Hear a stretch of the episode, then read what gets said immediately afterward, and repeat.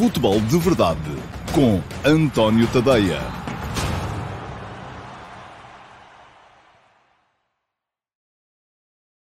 Ora, então, olá, muito bom dia a todos e sejam muito bem-vindos à edição de terça-feira, dia 10 de agosto de 2021 do Futebol de Verdade, ou então, como dizia o outro, blu, blu, blu, pronto.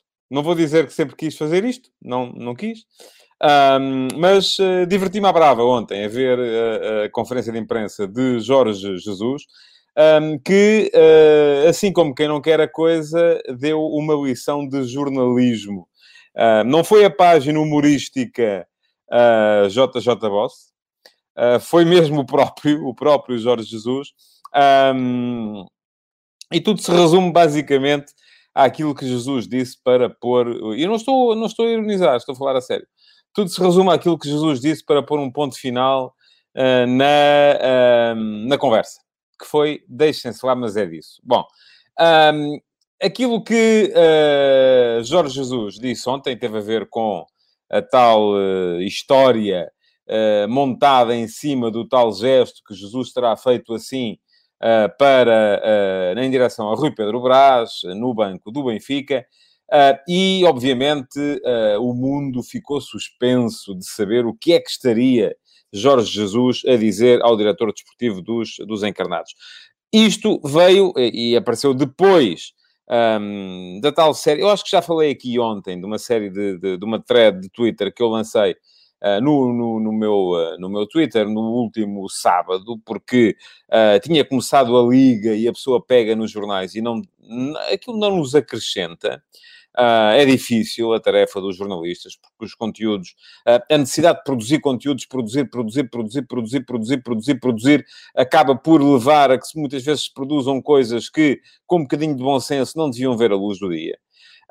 Um, e depois, uh, a necessidade de produzir em massa leva também a que Uh, e, e, atenção, os jornais têm que alimentar sites, apps e uh, edições diárias, e para isso é preciso produzir em massa. O tempo de produção por artigo, uh, pergunta-me o Ivo Ovi se o Jorge Jesus está a descarregar nos jornalistas a saída do Luís Felipe Vieira. Não, o Jesus esteve muito bem. Eu acho que aquilo que ele disse, eu subscrevo por inteiro.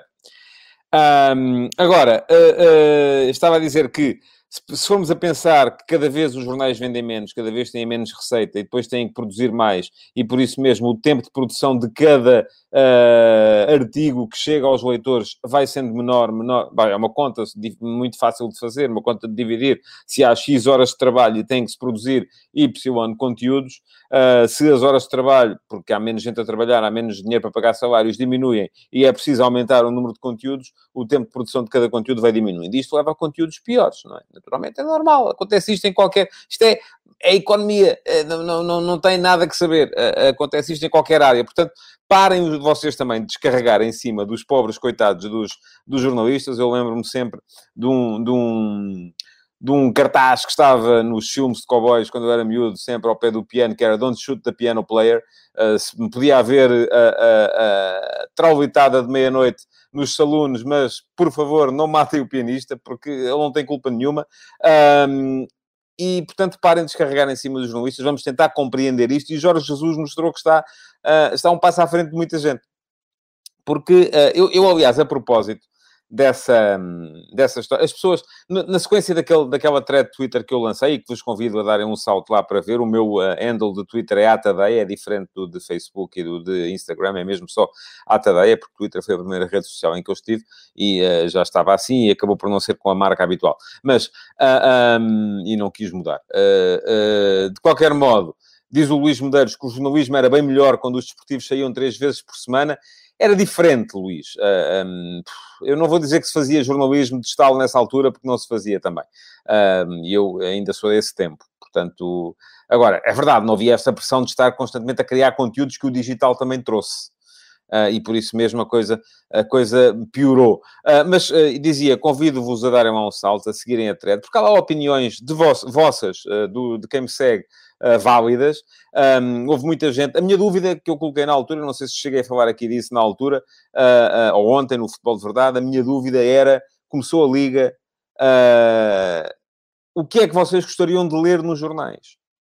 Para que os jornais se tornassem produtos interessantes, porque não houve, os jornais estão muito consumidos também na, na velocidade e acaba por não haver ali, no meu ponto de vista, pelo menos, porque era isso que eu gostava, uh, criatividade e capacidade para uh, oferecer às pessoas aquilo que eu acho que os jornais devem dar hoje, que é opinião, que é reflexão, que é uma história, que é reportagem, uh, e muitas vezes aquilo que nós lemos é aquilo que já vimos na televisão na véspera, inclusive temos notícias a replicar aquilo que vinha nas redes sociais dos jogadores. Enfim, eu se quiser saber o que vem nas redes sociais dos jogadores, sigo os jogadores, não tenho que ir atrás da, da, da, dos jornais. Bom, as respostas vieram em muitos sentidos, houve muitas respostas válidas, um, com sugestões boas, uh, que eu agradeço, uh, porque não agradeci, creio eu, um a um, a todos aqueles que o fizeram. Houve muita gente que um, veio com a história do, do, em vez de me dizer o que é que queriam ler, dizem-me o que é que não querem ler. Que lá está.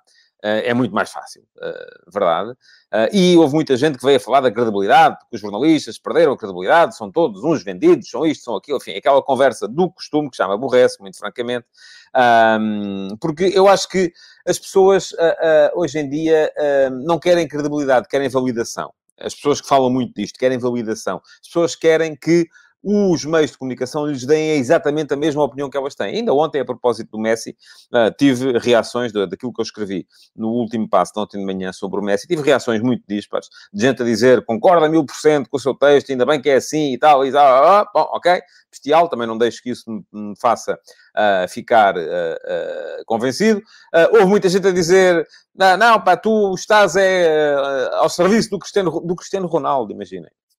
Eh, portanto, se eu achava que as lágrimas de Messi, que eu não critiquei, só disse que também, enfim, o, não eram o, o supra-sumo da moralidade. Um, logo vem gente dizer, não, tu estás de certeza, para pensares isso é porque é o Ronaldo que está a forrar os bolsos. Como se o Ronaldo tivesse alguma coisa a ver com aquilo que ali está em causa. Uh, e tal como houve também muita gente a dizer que sim, que o Messi eh, é um cínico e que uh, quem chorou a sério são os que saíram do meu clube, do meu, da pessoa, não é? Uh, bom, este é um dos problemas, é que as pessoas dizem que querem credibilidade, mas na verdade aquilo que querem é a validação. Querem que nós pensemos como elas. E se não pensamos como elas é porque estamos vendidos. Pronto. Validação. A outra questão é que, uh, infelizmente, do meu ponto de vista, porque isso a mim não me interessa nada, uh, cada vez mais a informação se virou para a questão dos fé diver. E aquela história do dedo de Jorge Jesus é um fé diver. A não ser que Jesus estivesse a dizer a Rui Pedro Brás da próxima vez que fizeres isso, vais daqui para fora, e aí sim podia ser uma notícia, tensão crescente entre o treinador e o diretor desportivo. A ideia de uh, ir à procura, o que é que ele disse? É um fé diver, não interessa nada. Uh, eu já, já vos falei aqui muitas vezes das famosas fontes anónimas e da forma como os clubes, através das fontes anónimas e os empresários, vão condicionando as narrativas, ou vão criando narrativas, vão fazendo com que essas histórias saiam nos jornais e os jornalistas aqui muitas vezes são o pianista do salão do, do, do, do Far West. Só estão ali para transmitir e depois levam os tiros em cima. Já falei aqui muitas vezes disso e contei muitas histórias de, de, de, de, por exemplo, quando criei na altura o Bancada, que não havia ali fontes anónimas. Eu as fontes anónimas admito-as em dois tipos de situação se for uma fonte de credibilidade total e absoluta, enfim, Watergate começou com uma fonte anónima, é preciso ter isso em conta. Um, e, e, e, agora estava a ler o comentário do Correio é Fixe, que diz que uh, tem outro nome no Twitter. Um, comprava jornais se fossem mais tipo futebol de verdade, futebol e pouca arbitragem. Pronto, é, assim, não gosta de arbitragem, mas os jornais têm que agradar, têm que ter lá conteúdos para toda a gente. Estava a dizer, as fontes anónimas admito-as se for um assunto de importância extraordinária. Não era o caso. Era, seria aparentemente Jesus a dizer, estás a ver, eu disse que eu ia marcar. Uma coisa qualquer do género. Enfim, é absolutamente irrelevante. Uh, e se for uma fonte de credibilidade absoluta. Não se verificava isto, nem num caso nem no outro, e por isso a lição que Jorge Jesus deu ontem, um, o deixem-se lá disso, uh, foi bestial. Aliás, eu também costumo dizer aqui, ainda hoje de manhã estava a conversar Uh, a propósito, eu, eu, não costumo ver os programas de, de, de, de, debate futebolístico, enfim, e aqui as aspas, quem está a ouvir em podcast, eu estava aqui a fazer um sinalzinho de aspas, uh, que vão enchendo as, as, televisões, porque estão cheios de fé de ver. Ainda há bocado me estavam a dizer que o grande tema, ou o tema em, em debate ontem à noite, era que uh, o Spartak Moscou teria contratado Rui Vitória porque ele era do signo Carneiro. Um, e que eles só queriam um treinador que fosse do signo Carneiro. Pronto, está bem. Eu costumo dizer que esses programas eu vejo em highlights Assim, se aquilo, aquilo só me interessa se der bordoada mesmo, se for mesmo uma coisa, enfim, aí é espetáculo, não é informação, é espetáculo. Se alguém insultar alguém, enfim, pronto, é aquela coisa que todos nós temos um bocadinho de voyeur, infelizmente, e gostamos de ver. Agora, não vou estar a ver 3 horas daquilo à espera de 10 segundos de, de, de sumo. Não, para, aí, para isso há uh, o resumo, aos highlights, porque de resto aquilo está cheio de fediveres do princípio ao fim uh, e uh, pouca. Enfim, mas é, a questão é que, e aí vocês também não podem tirar Uh, têm que enfiar também um bocadinho a carapuça, vocês, uh, público em geral, porque a verdade é que se aquilo é feito, é porque é aquilo que o público quer. E aqueles são produtos de sucesso, ao contrário dos jornais que, enfim, dão-me trabalho, é preciso ir comprar, não entram de borla pela casa adentro, é preciso ler, que chatice, eu não posso estar a fazer, não posso estar a jogar uma paciência no telemóvel enquanto estou a, ouvir o que os gajos estão a dizer. Uh, portanto, é uma coisa que está pouco adaptada à realidade atual. Bom, lição de jornalismo, blu, blu, blu, já sabem. Uh, uh, vale a pena, muitas vezes, ouvir. Uh, dizia-se dizia-se muito que Jorge Jesus era um tipo que não sabia comunicar. Era bom treinador, mas não sabia comunicar. Eu sempre achei, não vou dizer o contrário, porque eu sempre achei que ele é bom treinador e sempre achei que ele sabe comunicar. Tem uns problemas com a gramática, pronto, mas isso, enfim, é, e com, com a, a, pronúncia de algumas palavras estrangeiras, mas também já havia um jornalista que no outro dia lhe perguntava pelo Yaremchenko, é? e ele disse, não era isso, era Aranchuk, pá. Percebes nada disto? Bom, uh, e portanto eu acho que ele uh, não só sabe comunicar, como acabou, acabou por revelar uh, que sabe um bocadinho de jornalismo também. E, e, não estou a ironizar, estou a falar muito a sério. Espero que acreditem naquilo que vos estou a dizer. Hoje há Benfica-Spartak. Um, enfim, vai ser quase de certeza um pro forma. O Benfica está com 99% uh, já na próxima eliminatória, no, no playoff, onde em princípio também vai defrontar o PSV Eindhoven. Não espero surpresas, nem, no meu, nem num caso, nem no outro. Uh, mas uh, ainda assim é preciso jogar, não é? Uh, diz o, o, César Gonçalves, é isso e dizerem que o jornal do jogo é do Porto, o recorde do Sporting, a bola do Benfica, não se entende porquê. Ó oh, César, vou só voltar a este tema porque eu acho que vale a pena esclarecer isto, porque é outra das coisas que me vinham dizendo quando eu dizia que os jornais são, regra geral, isentos e imparciais, e eu acho que são. Acho que são. Agora, as pessoas confundem muito imparcialidade com uh, mercado. Vamos lá ver. Qual era o exemplo máximo que as pessoas me dão para provar que um jornal não é imparcial, ou que é parcial? É, o Porto foi campeão do mundo e a manchete uh, do, uh, na altura, creio que era da bola, foi o Belenenses-Benfica. Belenenses 4, Benfica 1. Isto não é de um jornal que seja imparcial. Vamos lá ver. Se calhar, no mundo inteiro, até aconteceram coisas mais importantes não tem a ver com imparcialidade. Uh, uh, uh, impar... o que há ali é uma definição clara de mercado. A bola, naquela altura, o que estava a dizer às pessoas é que era um jornal feito para os adeptos do Benfica. Tal como o jogo, ao fazer muito mais primeiras páginas com o Flóculo Porto, mostra que é um jornal feito, sobretudo, para os adeptos do Flóculo Porto. Mas isto é definição de mercado não é parcialidade. Parcialidade é uh, uh, tratarem mal propositadamente mal, uh, a mesquinharem, a, a, a pequenarem um clube face aos outros. E a minha pergunta, além do mais, não foi uh, nunca uh, acerca de primeiras páginas. As primeiras páginas, uh, a mim, levam-me 10 segundos. O que eu quero é ler os jornais. As, as, pessoas é que, como também geralmente não leem os jornais, para elas o espelho dos jornais é a primeira página. Ah, esta primeira página tem mais deste clube do que daquele.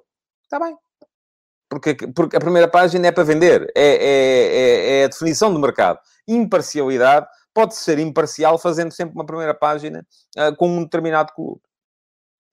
O que não se pode, uh, uh, o que não se pode é ser imparcial, estando constantemente a, a mesquinhar um clube e a engrandecer outro aí sim, aí já eu uh, uh, já acho que não há uh, grande imparcialidade.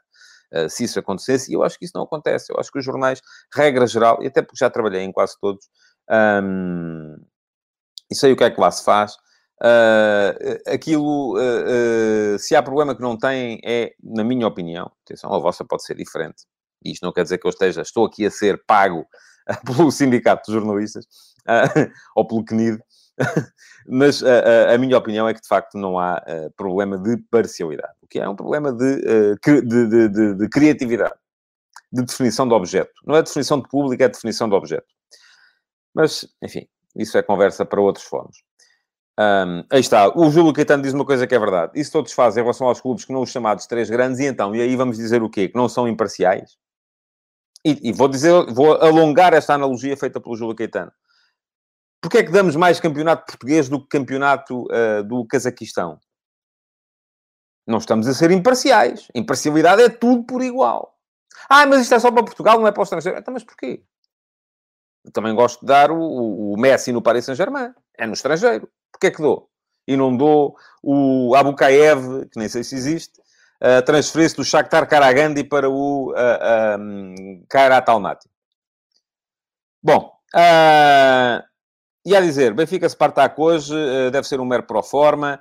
Uh, o Benfica, em princípio, não vai ter grandes problemas em qualificar. Já ganhou por 2 a 0 fora. É muito melhor equipa do que este Spartak. Um, o César Gonçalves, isto devia haver um jornal do futebol de verdade. Eu não... Repara, ó César, o futebol de verdade eu faço aqui. Tenho o apoio do Sérgio Santos uh, e às vezes do Rui Santos e do Vitor Hugo Carmo.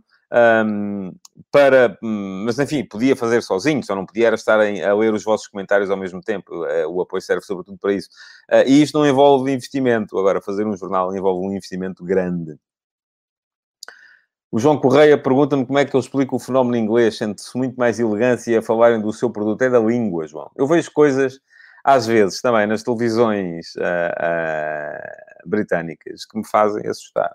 E são coisas que são referências para mim. Uh, mas temos, enfim, não vamos, não vamos por aí, não interessa. Vamos falar de futebol. Um, a grande dúvida na equipa do Benfica é se uh, Yaremchuk uh, vai, uh, vai jogar ou não. Uh, de início, pelo menos. Minutos ele vai ter, com certeza. O Júlio Caetano pergunta-me quando é que eu vou ter um programa na RTP3. Já tenho, estou lá quase sempre quando há jogos. É? Portanto, eu e os meus colegas, o Zé Nunes, o Jorge Andrade, o Tiago Fernandes, uh, o Blessing Lumoeno, estamos quase sempre por lá quando há jogos de, de, da Primeira Liga, aos jogos dos grandes, pelo menos. E está, também não é imparcial, porque se for uma Arocaton dela, a malta não faz o pós-matos, só faz se for um dos candidatos ao título. Aliás, eu próprio aqui, falo quase sempre dos três grandes, e menos até do Braga.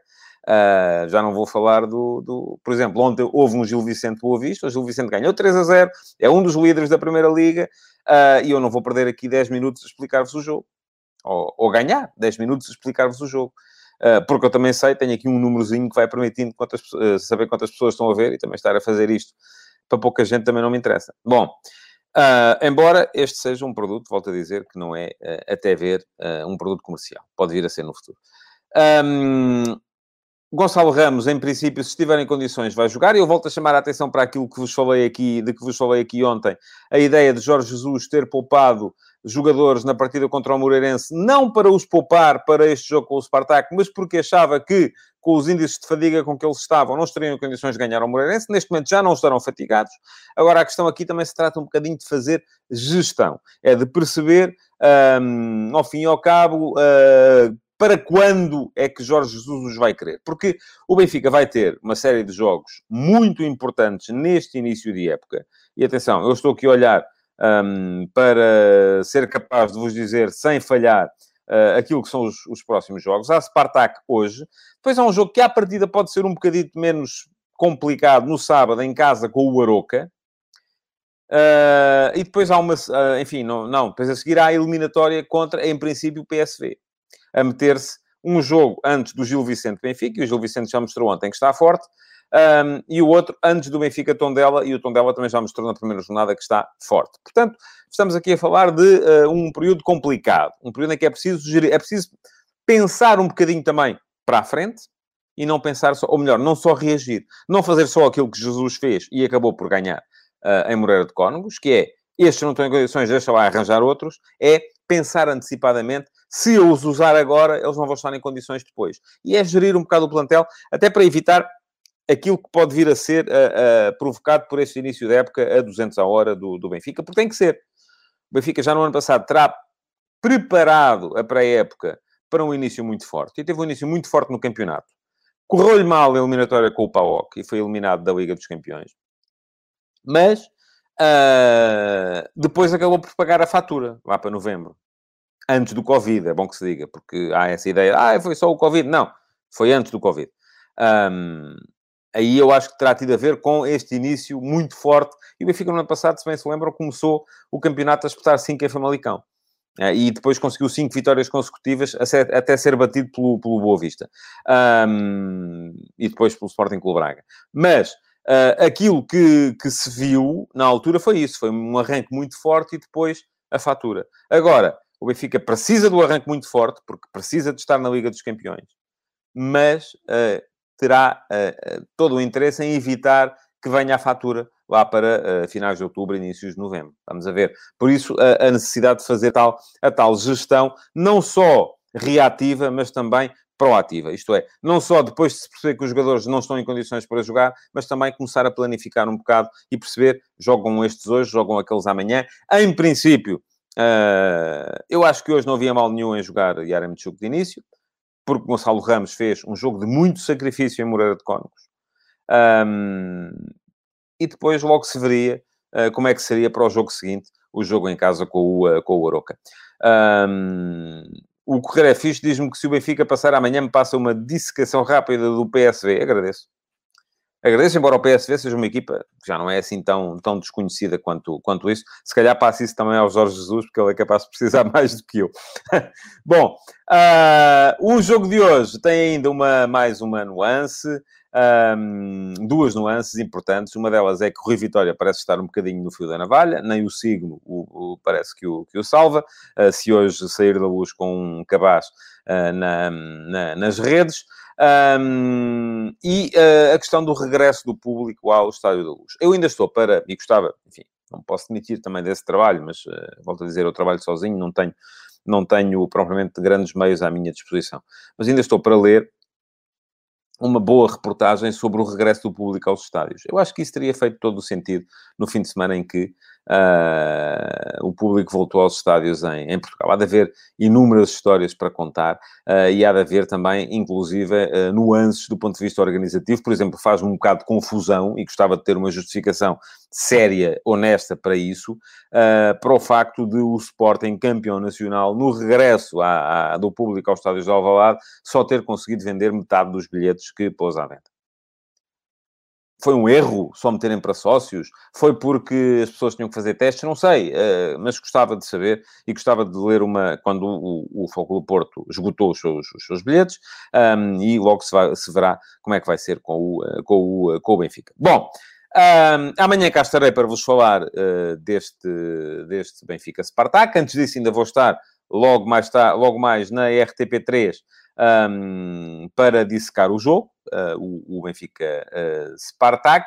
Uh, temos ainda, estava só aqui, exatamente, temos ainda hoje, e é uma hora antes, portanto, quando o jogo Benfica acabar, já se saberá quem passou, o uh, Midtjylland uh, PSV Eindhoven. em princípio, o PSV Eindhoven um, seguirá em frente. Pergunta-me o Carlos Moreira o que é que eu tenho a dizer sobre o cartão do adepto. Não acho piada, uh, mas uh, ainda não escrevi sobre o tema porque ainda não tenho, ainda não estou uh, totalmente dentro do assunto.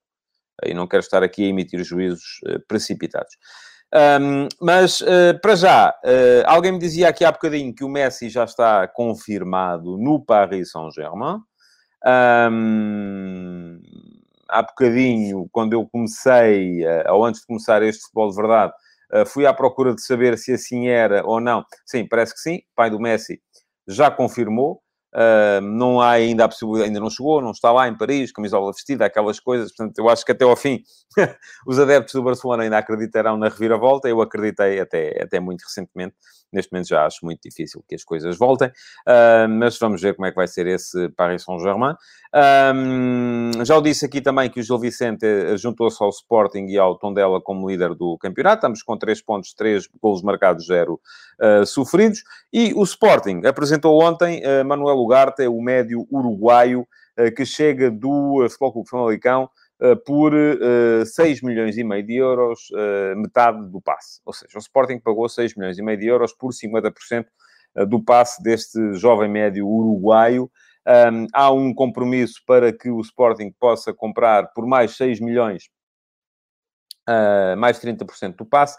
O que fará com que o Sporting, eh, por 12 milhões e meio de euros, fique com 80% do passe de Manuel Ugarte, o que, fazendo contas, é uma regra de três simples, faz com que a valorização do jogador seja para o Sporting de 15 milhões e 600 mil euros. Ora, isto vem em uh, claríssimo contraciclo uh, com notícias postas a circular por uma coisa chamada Football Insider, que não sei o que é, que dizem que o Tottenham iria contratar João Palhinha por 15 milhões. Isto, enfim, não faz sentido nenhum. Eu admito que o Sporting precise de vender. e, aliás, acredito, não é admito, acredito. Uh, diz o Mário de Oliveira que viu Palhinha por 20 milhões no Tottenham. Será verdade? Eu já admito tudo, Mário, mas que não faz sentido nenhum, não faz. Não faz sentido nenhum o Sporting vender por 20 milhões um jogador que foi o melhor médio do último campeonato para ir buscar outro, promissor, valorizado em 15 milhões e 600 mil. Não. Desculpem lá. Isto aqui ou é formação ou é mercado. E se é mercado, então os jogadores que saem têm que sair mais valorizados do que aqueles que entram, porque não é, uh, uh, não, há, não, há, não há grande volta a dar-lhe. Mas vamos lá ver. O Garte faz sentido no Sporting? Faz. Claro que faz. Um, acho que faz. Uh, o, Júlio Caetano diz-me, o Sporting tem que despachar os sedentários, mas não há mercado para esses. Ok, percebo isso. Mas então não faz sentido nenhum gastar 15 milhões e, e rentabilizar o melhor, jogador, o melhor médio do último campeonato em 20. Uh, aquilo que faria sentido era, tudo bem, não sai ninguém, mas também não entra. Pronto, ficam os mesmos. É, não, não vejo grande, uh, grande necessidade disso. O Ivo Ovi diz que com o Ugarte o Coates vai deixar de ser adaptado a trinco. Eu nunca vi o Coates adaptado a trinco. Teria que me explicar melhor o que é que está a querer dizer com isso, porque não, não, não chego lá. Uh, concordo com o Carlos Moreira, 15 milhões pelo Palhinha era um assalto ao Sporting. Agora, a grande questão, eu, eu já vou à questão do mercado, porque antes quero falar de futebol já não temos muito tempo. Um, o Garte faz sentido no Sporting, eu acho que sim, faz todo o sentido no Sporting, embora seja um médio um bocadinho redundante com aqueles que já lá estão. Isto é, o Sporting perdeu o João Mário e os Sportingistas já não me podem ver com certeza, porque eu estou sempre aqui a falar do João Mário. O João Mário foi para o Benfica. Um, mas uh, a questão é que tem um, Palhinha, tem Mateus, tem o Dário Essu, uh, tem o Daniel Bragança e pode eventualmente adaptar o uh, Bruno Tabata, ali àquela, à, aos dois lugares do meio campo. Aparentemente, Palhinha e Mateus são os titulares. Eu acho que são dois jogadores uh, pouco complementares. Palhinha e João Mário eram super complementares. Palhinha e Mateus não são tão complementares assim, mas pode perfeitamente o Ruben Amorim estar a imaginar uma forma de jogar diferente, em que os dois médios têm uma função muito mais recuperadora do que construtora.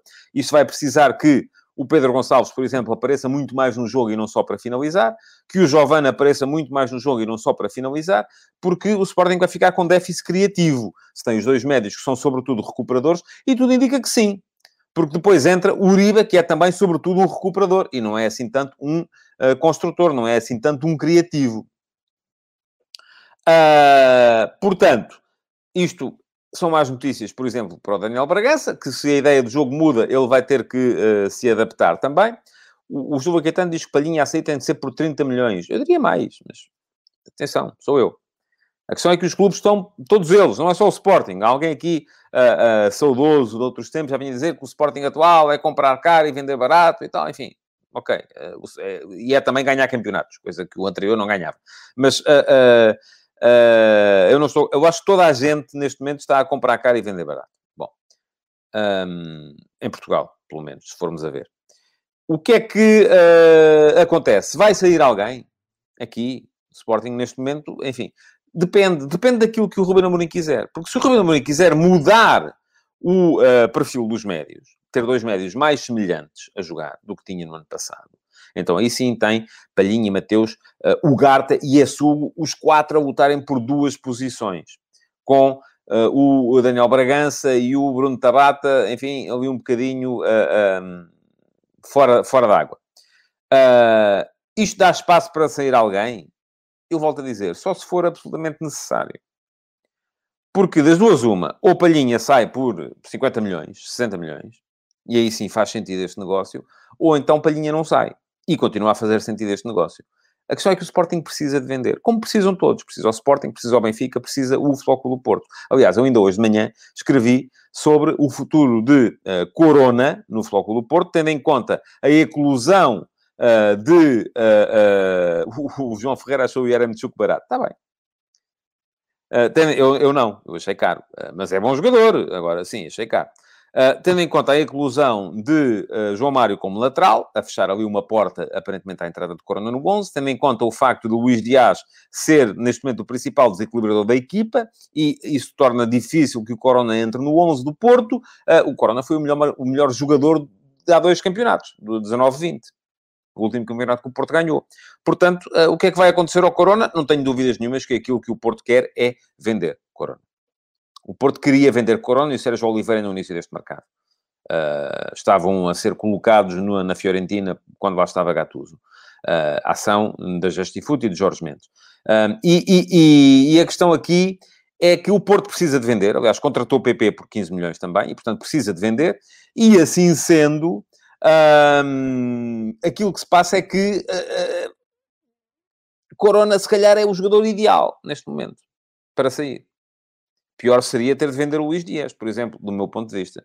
Embora o mercado, se lá fora já tiverem percebido, uh, vão buscar o... Até porque Corona fica livre daqui por um ano, não renovou ainda contrato. A pergunta que vos fiz no Instagram de hoje, António Ponte Tadeia, quem não sabe, pode seguir, e nas stories todos os dias há uh, uma sondagem um, foi uh, com João Mário e Dias, o Porto pode transferir Corona? Uh, neste momento, 79% de vocês dizem-me que sim, claro, uh, porque os euros dão jeito.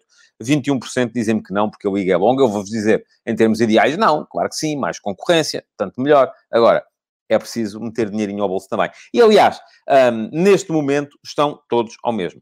Está tudo ao mesmo. O Sporting precisa de vender, porque já investiu e ainda não conseguiu fazer nenhuma grande venda.